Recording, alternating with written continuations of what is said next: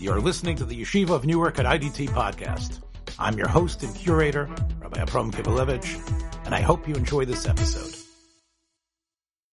About national service, when we talk about the draft, um, I have to tell you that I start this shiur as a beneficiary of, in a certain way, of someone who avoided the draft, and that was my grandfather. Now, the, you know, he was again. You have to know what the situation was in in Lita uh, when he was uh, conscripted at the end of the 19th century, um, and the fact was is that his brother, who I'm named after, uh, decided to go a second term. Now, what exactly the amount of years each one had to go for? It was a number of years that my uncle, my granduncle, uh, named who I'm named after, Avram or Avramel, uh, served on behalf of my grandfather. My grandfather was Rabbi Yisrael Yeshaya, eventually um, a, a Moira a Dayan in Lodz. He died, of course, very young. I've spoken about his death in the cholera epidemic, but of course, not before he was able to sire my father, who did make it out of Europe, uh, obviously, and that's when, of course, I was born here. Had my grandfather served, um, I don't know what sort of conflicts were raging during that period, but obviously my granduncle was able to deal with it. My great grandfather said Shaya shouldn't go to the army. So, in other words, my uh, granduncle took my the identity of my grandfather and went to serve in his place. I have to tell you that because of that love, and part of the reason was was because my grandfather was perceived as a Talmud Chacham, and indeed he was. He was a again. It's you're not really supposed to brag about your your, your parents or grandparents, but he was known uh, throughout the family as a boki Bishas and as someone who um, deserved to stay in learning, who should stay in learning, who should always learn. And therefore, my great grandfather realized that this uh, decree, as it were, um, that you know he was now his number or name got called up, should be deferred in some way. Now, he didn't just hire somebody else. Uh, willingly, my granduncle stepped up to the plate and took it upon himself to do this. So, in a way, this is really uh, close to my heart. Um, but it, there was an amount of subterfuge, which perhaps was sanctioned at the time. And really, this that happened at the end of the 19th century with my family was something that for hundreds of years was occurring, which was when the draft numbers came up when you were supposed to be picked could you get out of it? Was there a way for a community to get out of it? There was a certain time in history where uh, and again in different parts of europe things were different where the communities had to provide a certain number of people. Um, now most infamously of course was what was known as the cantonist uh, decree now that was again something that was um, Tsar Alexander I, that uh, was from 1825 to 1855, in the areas that were held by Russia. Uh, again, the exact lands where this was relevant was a, huge swath of, of, of, of, places where many Jews lived. And this, of course, uh, for the for 30 years, there was, um, and it was a very cruel and terrible uh, situation. What happened was there in the Cantonists was that they were forced um, to take, they took children officially from the age of 12, but the reports indicate that they were taking kids even at the age of eight or nine and taking them to places where what we would call, um, you know, camps where they would need to re uh, uh, organize their mind, uh, camps where they would be debriefed and changed in order to start eventually their service at 18 for 25 years. So these kids were taken away from their families, some of them as young as nine or 10, and then taken uh, to places where we know, based on the independent reportage of the Russian uh, government at the time, there were huge attempts to to cause the children to go undergo baptism, uh, to uh, to actually throw away their Judaism, and then 25 years in an army uh, where the the expectation, of course, was that they would not only serve the country, but also serve the country in a way that they would obliterate totally and completely. Uh, we know, uh, based on historical estimates, I think by Salo Baron and others, that we're talking of probably of about 60,000 uh, children. And that doesn't sound like a, a, tremendous amount considering the three or four million Jews that were living in this area. But those are 60,000 people that most of them were completely lost. Now, great tragedy it was. The tragedy is really made worse by the fact that in this in this Cantonist uh, situation, the communities, in order to avoid this terrible decree, what they would do is they would find others to take the places of their own children. Uh, when the community need to needed to provide someone, they would take others. And when I say take, I meant really take. Um, and it, it's worthwhile as we begin this just to understand how delicate and terrible uh, the situation is.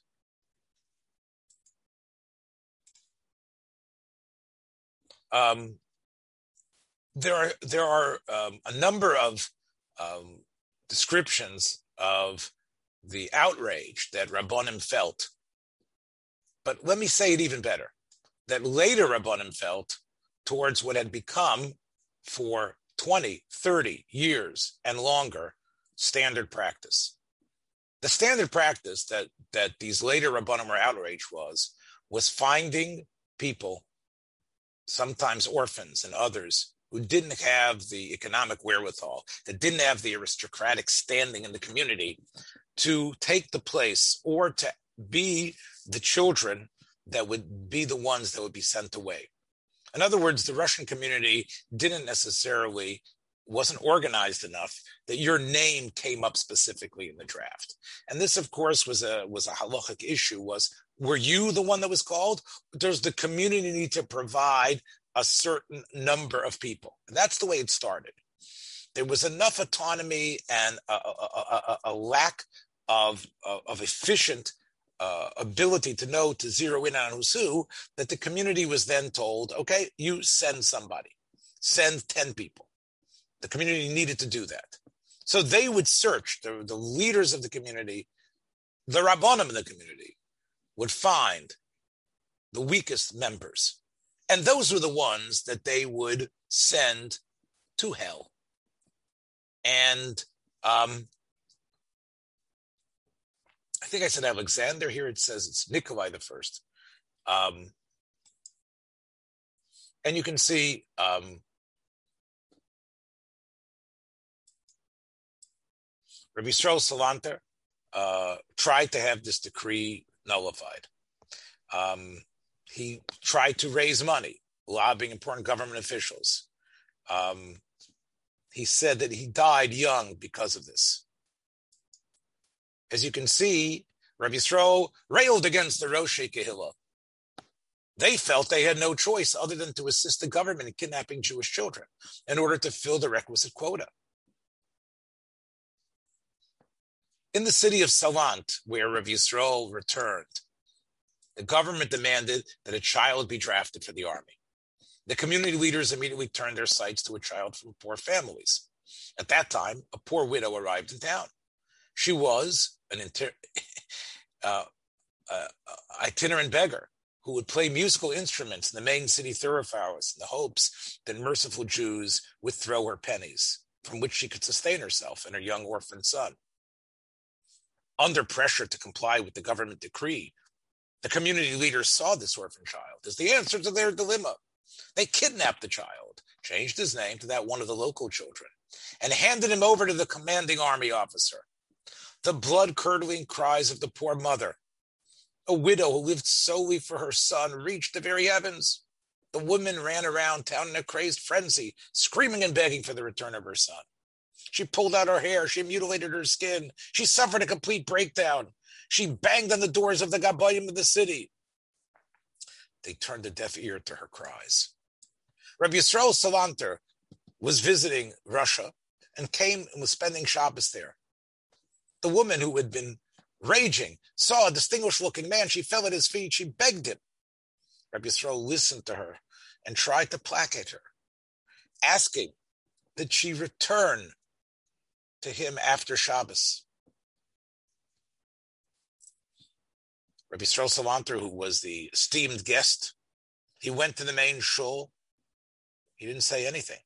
But after davening, there was a kiddush in the home of the of, of, of the Rosh HaKol. They said kiddush. Rabbi Yisrael stood up as if he was going to say a drasha, and he called them murderers, kidnappers. You think you're a tzaddik, he said to one. You put a pachayla, a handkerchief around your neck because you don't want to leave the Eruv. But what about the pasuk kidnapping someone? You're so machmir, he said to another one. But here you are sending a kid for shmad.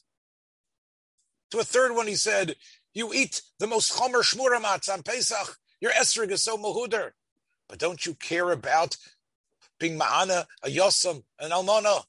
That's misa b'dei shamayim. Every single person there, he called out publicly.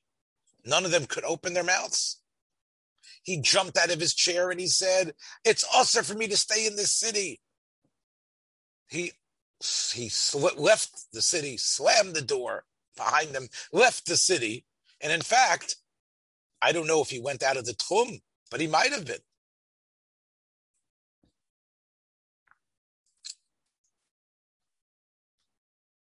They they did what they could. They tried to to get the child back. They say that Revelio Cartagena, who was one of Rabbi Yisrael Salanter's Talmidim, was searching for Rabbi Yisrael walking in the mountains. And Rabbi Yisrael said that, as you can see, he left on Shabbos, he left by on foot. And Rav Yisrael, Rav Yoel said to him that the Gemara says about Rav Shimon Bar Yochai that when he came out of his cave and he saw people being involved in Ayom Hazeh, Rav Shimon Bar Yochai looked at them and they immediately were burnt by this fire because how could they be involved in such insignificant things? But a Baskol came out and said, Rav Shimon Yochai, you're going to destroy the world. Rav Elio Kartagainer said to Rabbi Yisrael Salanter, you're right, but your attitude could destroy everyone. Rav Shimon Yochai was right too. But still, there's a Baskol. Because this world is so difficult, the decree is so terrible. We have to do something. Ravio Katragainer told her, Yisrael Salanta, that they did find the child and they did bring him back. Still, you can see from Ravio Katragainer that there was this idea that there was people who demanded a higher standard of ethics and morality. But the but the physical realities, the the diplomatic realities of life didn't allow that. But there were people like Rizal Salanter who felt that this giving in, in other words, basically saying, well, we can't fight the draft. We have to, we've been given, quote unquote, some equal rights and citizenship. But what we're going to do is instead send the lowest people there, the people that we don't care about. And we know that um, many of these people ended up, of course, never coming back to Yiddishkeit. They say, and I, I heard this from a Professor Ekman, who died last year in COVID, who wrote um, a, a, a, wonderful monograph, a book on the Chafetz Chaim, that the Chafetz Chaim also was extremely pained by this. And he would, whenever he would find someone who had been sent to service and the Cantonist, um, over the Cantonist uh, decrees, he would go over to them and kiss them, hug them, tell them that the fact that they even had one uh, element of Jewish identity left was an indicator of how much, how close they were to God and how much he felt close to them. Dr. Ekman uh, theorized that one of the reasons why the Chafetz Chaim involved himself so much in, in, in writing the book Chafetz Chaim about Lashon Hara and about Musar was because he saw, like Rabbi Yisrael Salanter, both of these giants saw, that this, what happened in the reaction to the drafts throughout Europe, revealed almost the worst elements in our community. The elements that looked at a terrible reality and then re- re- the, the, the reaction to that was one that that in a way was even worse. Yes it was terrible that the tsar had made these decrees on these children. But the idea of replacing your community's child with other children that was unconscionable. And instead of trying to do whatever they could and i'm sure there were attempts to to to raise money to stop things but what this reaction in the most difficult situation really brought out the the the ugly individualistic um, concern only for the ones who had and not the had nots which goes against primarily against all the ideas of Musa and Derech Eretz and humanity. So therefore, what we're dealing with is something that clearly had been a very ugly blotch on our history. Um, it was different in various, as I said, in various places. So I start with the um, outrage of Salanter and Kagan, Rabbi Yisrael the Chafetz Chaim, because it's not a pretty um, uh, page in our history at all. However, um, I do think that we can gain much from viewing the the rabbinic responsa uh, about this. I don't have rabbinic responsa from Salam Yisrael Salanter or the Chafetz Chaim. I have their their reaction to what had been the rabbinical approach. So I want to start with, uh, if, if you don't mind, a tshuva from someone who is considered, in a sense, the greatest of the late 18th and 19th century in terms of his tshuvas. That's, of course, the Chassam Sofer. Um, I have to say that after uh, compiling information in this area, uh, I was alerted to an article that was written by Professor Judith Bleich. She is uh, Rabbi uh, Yosef David Bleich's Rebbitzin, his wife, and she wrote, uh, I guess, a groundbreaking article in this uh, area in 2006, which I was unaware of until a couple of minutes before uh, I'm giving the shiur. So um, she she did a lot of the work uh, that I she could have I could have saved some time had I found her article about this. On the other hand, uh, I will read to you a tshuva from the Chassam Sofer. Now, this is uh, this was printed in the Likutei Tshuvas Chassam Sofer, which means after they printed the uh, most of what they found, they ended up saying, "Here's a bunch of other stuff as well." What year it was printed originally is not on my fingertips right now, but I know that the tshuva dates, as you can see here, from 1830. Now, the Chassam Sofer, I'm not sure who the Rav he's writing to, and was it under the Cantonist decrees, or was it in other countries where Jews were expected to serve? The Tshuva um, has a number of issues in it, most of them not relevant to us, but here's one that is.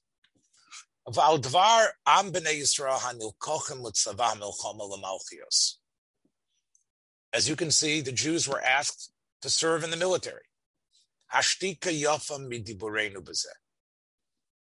it's better for us to be quiet than to speak about this.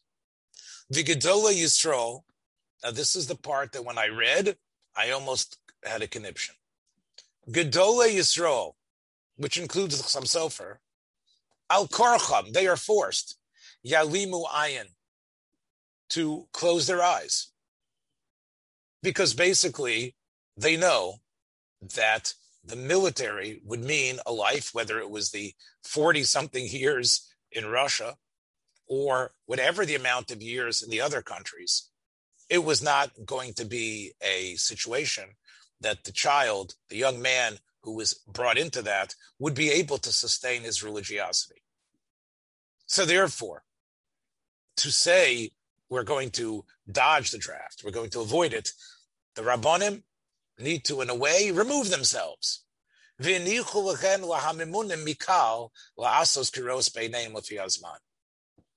Not the Rabbonim, but the lay leaders to do what they think is right. It's a time to be quiet. So right away, it sounds like and instead of the idea of assuming the mantle of moral and halachic leadership in a public way, the Chassam Sofer is admitting to his student, this Noah Gavriel, that we know what's going on. We know the community leaders are already dealing with this in an on the ground fashion. And what they are doing, you are going to discover in a couple of minutes. But even though some of it might be anathema, it might be very painful to hear, it's important to sort of realize that we are in a bind. And therefore, we, we should let, in a way, perhaps whisper somewhat in their ears, but realize they've already taken hold, the community leaders, the same ones that Salanter upbraided and defamed and rightfully cursed. Remember what he did? He actually, it's possible if the story is true, that he was Machal Shabbos to leave the town. That he felt that it was important to make a statement, as I said earlier, to go out of the city even more than 2,000 amos, which is a Chil Shabbos Rabbanon, to make a point that this was a town of evildoers of what they what they were doing. That's not what Rabbi Yisrael, that's not what the Chassam Sofer did. The Sofer said that we, the communal leaders are doing their thing. But you, I need to say, he says, Guf inyan dina de malchusa. The idea of citizens being part of an army is correct.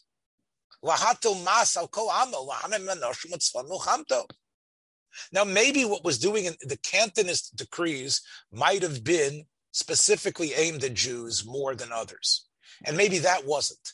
But the basic idea that every able bodied person needs to serve is, is part of what it means to live in a, in a country. And that is what a king is meant to do. Vidinoi din. And therefore, it's not against us. If you are someone who has, who is meant to serve, now it seems like this the place that some is talking about that people who were married with children could get a deferral, and that was the law. Therefore, they would have to serve. The next section of this Chassam Sofer really takes us into a different discussion altogether. And that is about the idea of drafting yeshiva students. Now, I gave a shiur uh, uh, this past Sunday about this topic. Um, and you can hear it on our platform. Um, and the idea of, uh, and, and, I know that for some of you listening here, it's a very important one. Some Sofer here is not talking about, of course, the IDF drafting yeshiva students. He's saying in general, there is a, we have a history of people who are really involved in Torah, not to, uh, for them not to be serving in such a fashion. And he bases this on the Gemara in Baba Basra. Um, and his basic idea is that even when we have control of our destiny, people are actively involved in learning Torah and becoming hopefully great leaders.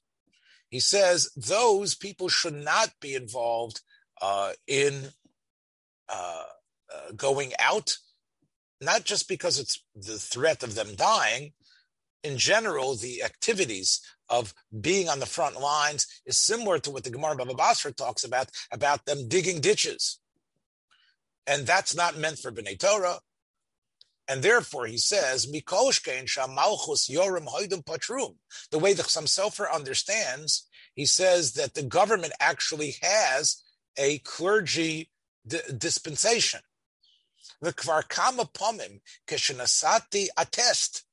The Chassam Sofer has already, as the Rav of Pressburg, as considered one of the more important rabbis, or if not the most important rabbi of his of his of that whole area. He said he's are written he are, he has written testimonies to the people in Pihem, which is Bohemia, Marin, Moravia. So he has written on behalf of various draftees that they are indeed rabbinic scholars and they can they will be clergymen and therefore he was able to get for them dispensations that's what Chassam Sofer says here um, so um, and he says that leave those people alone and he's already tried uh, now again we can debate whether they were all deserving of that or not but there was in the decrees in the law that there was again a way out for someone married and also for someone who was clergy. Um, I have to tell you that those of us that are old enough to remember the Vietnam War remember that in the mid 60s, when the draft was at its height, there was also a uh, concurrent uptick uh, and I would say it's more than just an uptick. it was an incredible increasing of 20, 30, 40% of the amount of students that went to yeshivot. There was, there was the rabbinical colleges, rabbinical schools and seminaries. And I would say it was across the board, whether it's Orthodox, conservative, or reform, had an incredible uh, advancements in those days of people that were there. And that was because they were taking advantage of the clergy deferral of someone who was studying for the clergy. And that was something that was even here when the draft was mandatory. Um, the Chassam Sofer, when the Chassam Sofer writes about this topic in his commentary on Baba Basra. This was actually in a manuscript uh, that was not printed in the original edition of the uh, when the when the when the Sefer was printed. It's only in the latter part of the 20th century that this manuscript has come to light.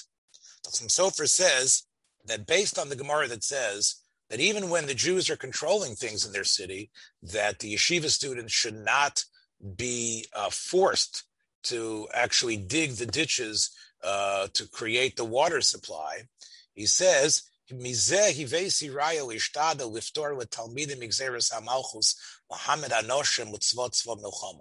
Based on this piece of Talmud, uh, I was able to justify the idea of not expecting the yeshiva students to to be the ones who need to follow the draft orders because they don't do this type of work.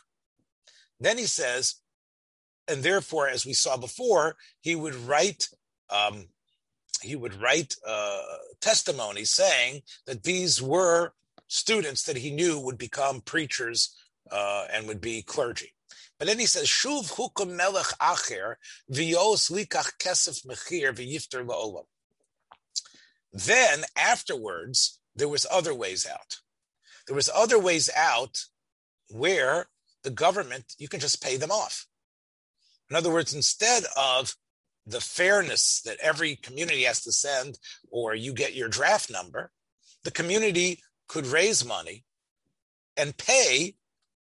And this way, the government will take the money and find someone else who would be like a paid soldier to take the place of that other person. So, hishtadalti sheyichku mitalmidim Kidei shem davar likilkulo yipturim kechok. So what he said was then that I told uh, the, the the families of those yeshiva boys that they should pay the money. And this way, even if it turns out that, that, that another king or another Congress will meet or whatever it was uh, and, and decide that it's going to be service again you can't pay your way out of service they could at least show that the documentation that they paid already Shikvar Nosnu Kesef Pidyonam. So basically, what you see here is that uh, that the situation did indeed it was fluid. There were times where the Chassam Sofer said, "Okay, you use this dispensation." There were other times where he felt we need to raise money to pay off that they shouldn't be serving. On the other hand, as I mentioned to you before, the Chassam Sofer did say that it was not something terrible and illegal. It was something that if you weren't from the yeshiva world, that you were protecting the planet, whatever the way you understand that, that you should serve in the army. And therefore, once Chassam Sofer says that uh, this community is given their marching orders, so to speak, to provide someone. He says, So if the community is supposed to present 20 young, able bodied men to go serve, how is this community supposed to decide that? So the Chassam Sofer comes up with something which has in our history always been the way to decide. Now, let me explain something. It was clear that the Chassam Sofer and every community knew that joining that military would be not only physically difficult, but would would would, it would entail extreme religious challenges. However, it wasn't specifically meant to eliminate religion, as perhaps the Cantonists' decree was, and therefore the community needed, Chassam Sofer said, to acquiesce. Now, how do we decide who goes? So the Chassam Sofer says what they should do is make a goiro, which, as we know, is a lottery system. And this we know has halachic ramifications throughout.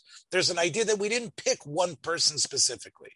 We did a lottery, and whoever the lottery comes up is, whether it's who draws the short stick, whoever gets the goro is the one that needs to serve. Now, the Chassam Sofer says it could be that now that you have to serve, if there's some way that there's an option for you to pay your to buy your way off, then that's what you have to do. Maybe, in fact, Olahamid Achar Bimkomo. Maybe you can find someone who is willing to take money from you to take your place. Oh, if you can't do that, Yelach Ba'atzmo that person, the lottery came out on him. He's the one that the, she got the short stick, the short end of the stick, so to speak. And therefore, he's got to go and serve. However, once that occurs, the rest of the community is bound to try to help him. And Yokar Pidyon Nafsho. And in a way, they could raise funds to try to get him out of service because they know that this is going to be difficult for him to remain a religious Jew, and he might be forced, of course, to eat non-kosher and to do other acts of chil Shabbos. But he says, anos And here we find what, the, what Rav Yisrael Salanter said many years later. And the Sofer knew what was happening to force people who not using a, a, lottery system, not using uh, drawing lots, and to say about them, which is what the rabbis perhaps and the community leaders would say, ah, they're bums, they're poichs and. Look at these kids draying around. Even if they're Magali Arayas Machali Shabbos. So even though by 1830 there was a group of youths that people might view as thugs, they don't care anyway. What do they care? they're they're from our community, but we see what they're doing. We see they're not keeping Shabbos. We see they're running around with shiksas. Okay, so you know what? We are going to push these kids to go. Chassam Sofer said, nefesh just like Rabbi Yisrael Salanter said. That is going of nefesh. Right? If there would be a lottery system, listen to what he's saying, then the lottery that was taken now means Alpi Din, this is the one that has to serve.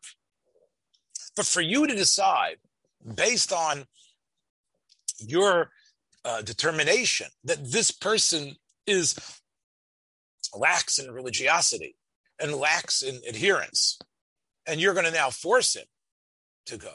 He says, that's, that's what gives you the right to do that and he said that that basically this this is like the the halachic principle of a moser, of someone who gives a Jew money over to the authorities that we know the halach is you kill such a person and you let the person die. He says, and therefore the communal leaders, in a sense, are maestrim because they are actually zeroing in on people and, and throwing them to the lions. And therefore, he says that when someone who, because of the goro, now has to be, has to serve, and the Sofer knew that that would turn into a, a difficult situation, that they would they would have to violate Shabbos and Kashrus. They're over al mitzvahs ba'ones. When that happens, they were forced to, because to ref, to not to eat for a number of days, to resist uh, uh, uh, a, a, an order that was specifically aimed at them, would mean they would be put in the stockade and perhaps killed. So they are forced to, to, to live a life of irreligious, to adopt some irreligious aspects of their life, but they are forced to it. And the communal leaders that are in their own mind thinking that they're they're preserving the greatness of their community are actually doing an Avera Barotza. And this again aligns with Rabbi Yisrael Salanter. The problem I have with this tshuva up until this point is, is that yes, thank you for writing this. But earlier in the paragraph, the Chassam Sofer said that we, in a way, the Talmidei Chachamim are removed from it. Like he says, he does have his moral outrage, and that is true. But the moral outrage needs to be put into perspective. What about the beginning of the of the paragraph where he says the Gedolei Yisrael are malin ayin from this? So even though they are not, they, they are writing these chuvas that they hope would you know, penetrate into uh, into the halls of the communal leaders, they weren't willing to to take the mantle uh, of leadership away from them. Um, then he talks about something else. There were many who realized that the that the religious community was afraid of sending their children, their young men to serve, and they would say, "Look, I'll go." There were people who who basically said, "Yeah, I know it's not on me. I served, and I don't care," because basically they know that they don't care about Shabbos. They don't care about not eating kosher, and they would. These people would arrive in the community and say, "Look, I am your hope. I'm going to help you. You've got trouble right here in your city, and you know what? I've got what, the, what it takes. And it's not uh, uh 76 trombones that's going to help you. It's me because I'm willing to take money from you and I'll go in your place. And these people used to do this. And there was bands of people who would willfully go in and do this. And the question was, can you accept them? Can you take their offer? He says, look, it sounds terrible, doesn't it? because this guy's willing to go be Machal Shabbos on your, sort of on your behalf. He says, look, it's Shchiche. It's not like when you agree to this person, now you are starting a movement of people who who are basically making money, taking pocketing money from communities and saying, I'll serve in place of your kids. I'll go. You're gonna have to pay me for it though, but I'll go. Doesn't this create a uh, a movement? Doesn't this create a group of people who are willing, knowingly, not because they were forced, not because the girl came on them, but jumping into that service that they don't have to do in order uh, to make money? So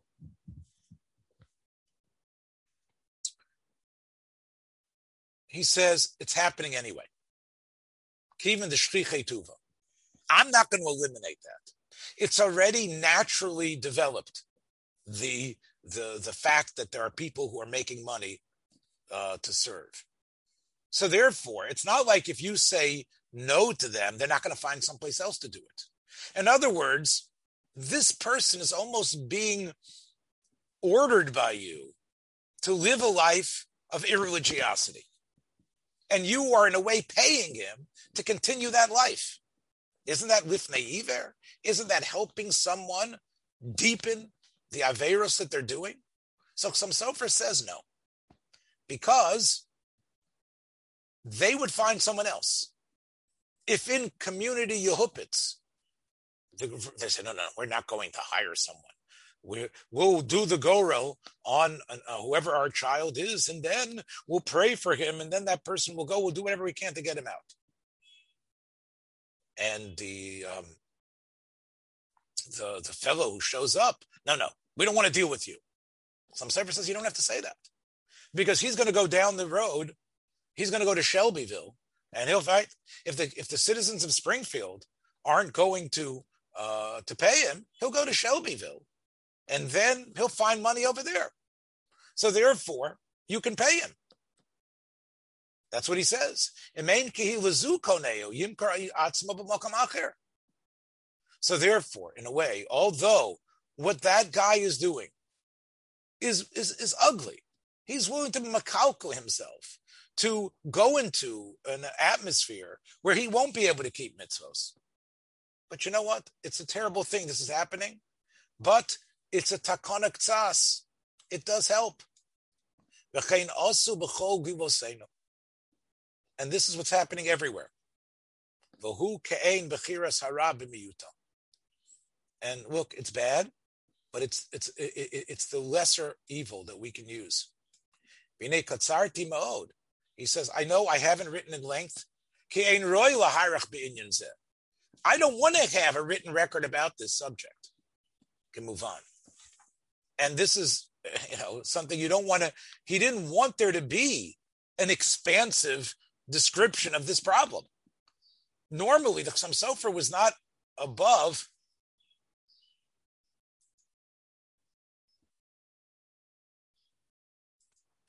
the Chassam Sofer was not above uh, going into length about this topic about topics. But this was a topic he felt he needed to write in a cryptic, brief manner. Because, you know, if this if if if the wrong people got a hold of this and saw his opinion, it could have ramifications. And therefore he says we shouldn't really talk in length about this. And Vashem Atov Yitin Kol Tov This is what he says, and he blesses the person who sent it and says you should get all the good things. So the Chassam Sofer, as you see, is not happy about the situation. But he says, look, if these people are around, this is perhaps what we should do. Um, one of the students of Chassam Sofer was, was not only the, a great posek, but he also developed what was considered almost the premier yeshiva in Hungary at the time, his yeshiva in Pressburg. And the, the rabbis who issued from there are a, are a stellar group.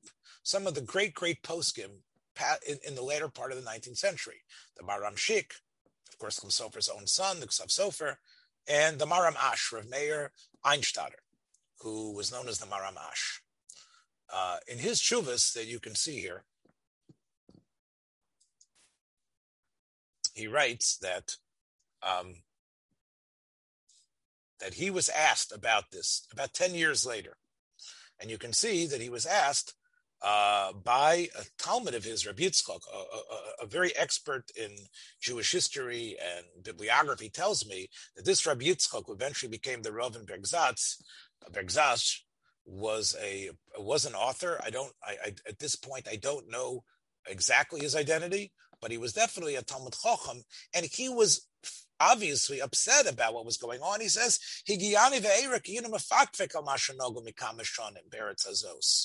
I see that you are upset that in Hungary and other places that they're hiring these guys to go out there and serve on other people's behalf. They're going to go and they're going to go and serve for you. And I see that you find this disgusting. But I want to tell you something, uh, Rav Meir I, uh, uh Eisenstadter said. He said, um, Gambadinas Poland Yisam Tzulasas came. Even in Poland, they're doing that. And nobody, and I've never heard someone say it's us or what they're doing. Now it's true. They are being malim ayin, the same words that Chassam Sofer said. In a way, the Rabbanim are in a way like turning their eyes away from it. Maybe not dealing with it in the greatest way. What else can they find? So if the great rabbis of Poland, who were the pace setters for so many years about Talmudic thought, if they are allowing this to happen, are, we going to be different? And the truth is, he says, I really shouldn't even, I didn't even want to answer your question. But because my grandfather told me that you uh, spoke to my grandfather, that you wanted an answer about this. And I was worried.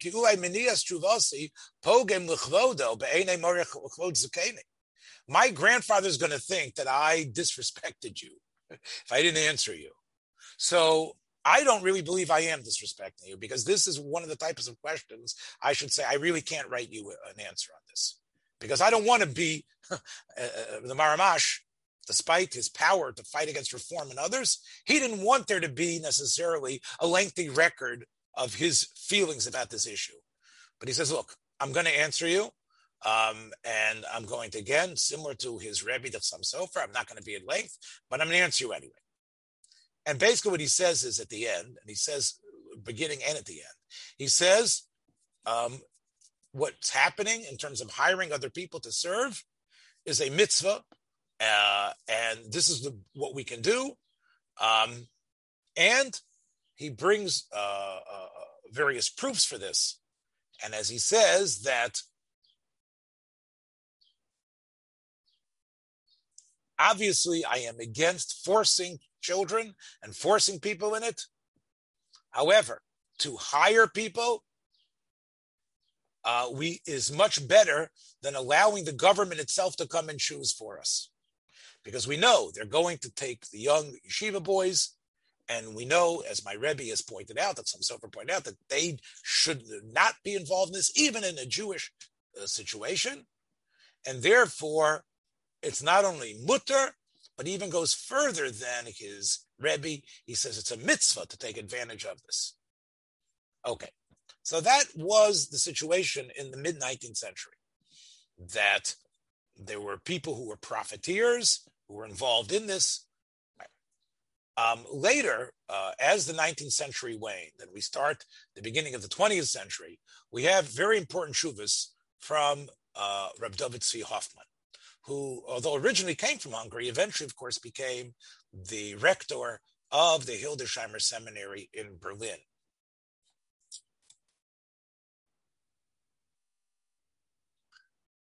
And I want to read to you his very important shuva on this matter. And you can see here a totally different spirit.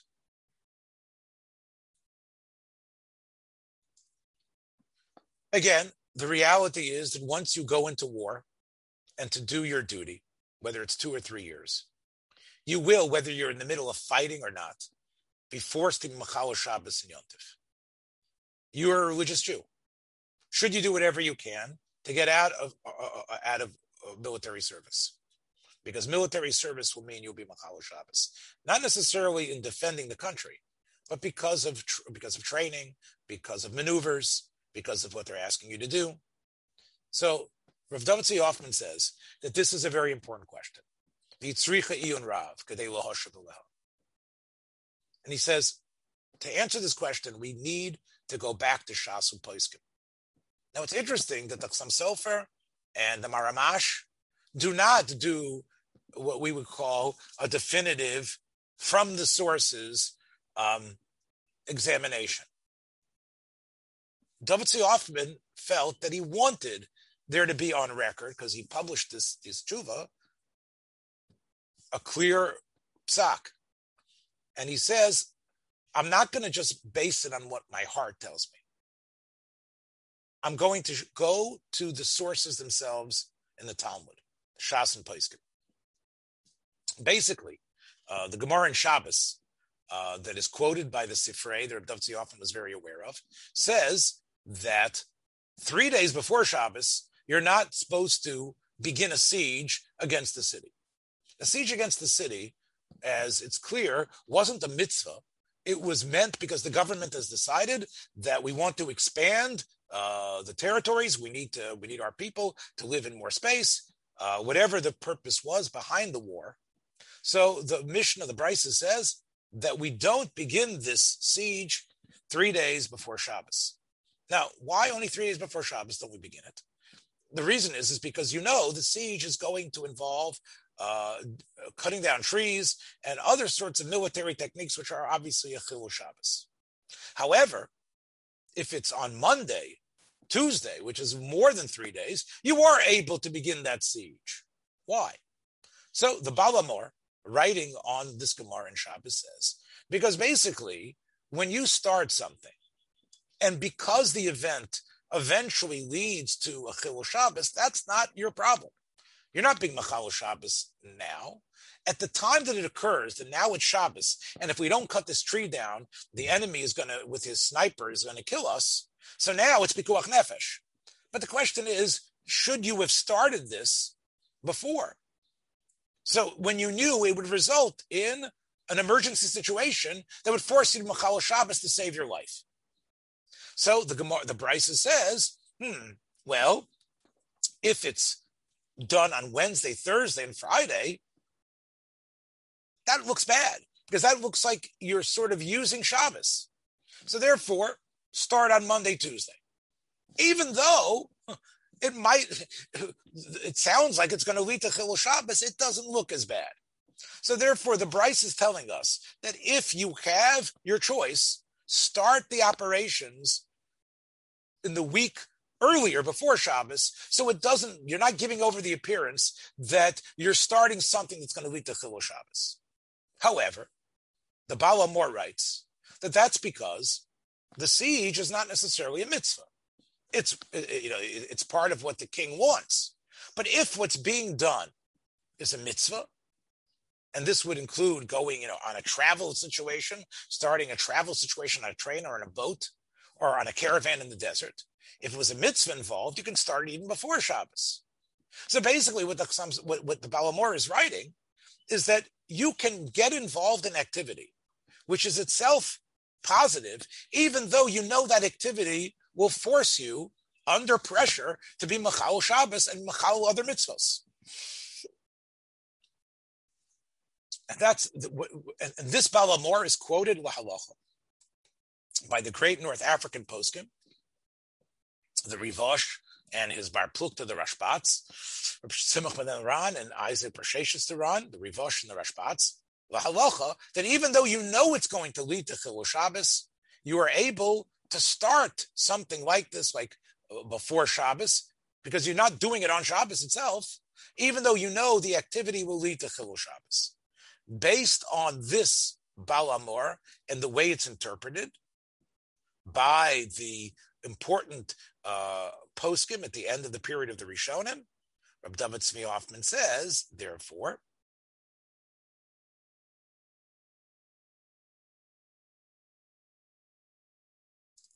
by the fact that you decided to serve in the army, it's more than a Dvar mitzvah. It's more than starting a mitzvah where you can start the event, and even though it leads you to be forced to do Averos, which is the case of the Baal HaMaor, the case that's Paskin Lalocha like the, like the Tashbates and the Rivosh, and brought in in Shulchan Aruch and Paskin like the Lavush. This is even better, Rav Hoffman says, because if you don't go, then you are you cause a chilul Hashem. Because im yivoda adavar v'geirim Yehudim. Because it'll turn out that if you don't go, that is going to cause repercussions. Because people will find out that the Jews aren't going to serve. The anti Semites will say the Jews aren't serving. So he says, clearly, going to serve, whether, uh, even if you would serve, let's say, starting on Sunday, Monday, and Tuesday, even though by Shabbos you'd have to uh, you'd have to build bridges and make uh, sailor knots, would be allowed. But if you if, if the reason you're going is to do a mitzvah, you could even do that right before Shabbos, even though it's clear everybody knows when you're going that on Shabbos you're going to be Machal Shabbos. So when you're doing something that's a mitzvah,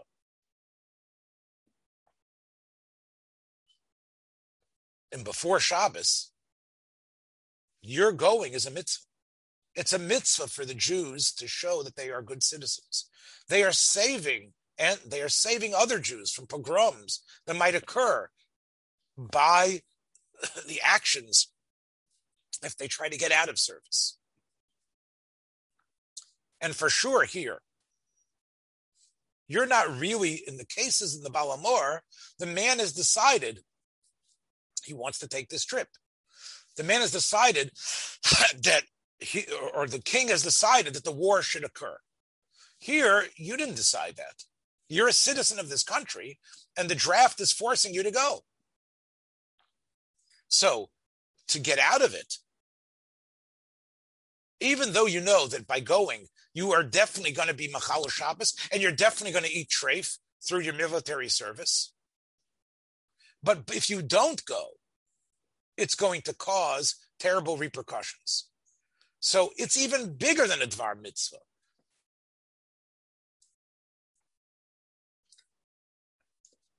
Rav Hoffman continues and says that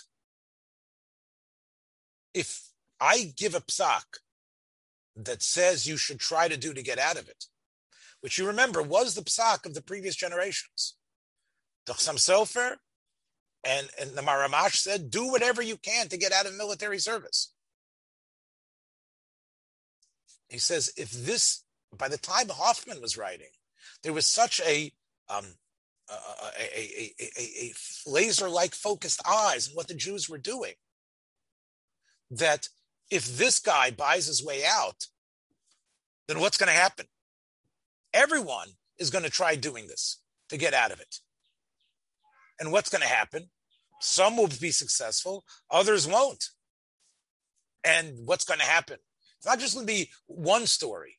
It's going to be en masse. Jews are trying to get out of service. Not just one Jew that we found out about, but it's going to cause a wave of Jews to begin to take these options. So therefore, he says, do what's right. Follow the king. And you never know. Maybe you can speak to your officers and you'll explain how religious you are. They'll allow you to not do Malach on Shabbos. V'tasatov b'nei Elohim. Because if you are doing this L'Shem Shemayim, God will help you. And you'll see, God will be able to help you. And therefore, he's hopeful that the type of service that will occur there will be a one that won't involve that. And maybe you'll be able to get your commanding officer to uh, allow you to have a special diet or something like that. So Rab Dovzi Hoffman, in fact, is saying how important that service is. And that if Jews seem to want to uh, do whatever they can to resist it, they are causing uh, an incredible chilul Hashem. Okay, so as you can see, this is really a, a, a, number of stages removed. Now, it's it could be, of course, again, as I mentioned at the beginning of this year, that things changed from 1840 to whenever this tshuva was written in, in the early part of the 20th century. Clearly, the, the, the global anti-Semitism movement had arisen. And because of that, that could really explain why the different attitude. But I do think there's more to it than that. I do think that Reb Tzvi Hoffman really did believe in the the importance of showing patriotism and being connected to that.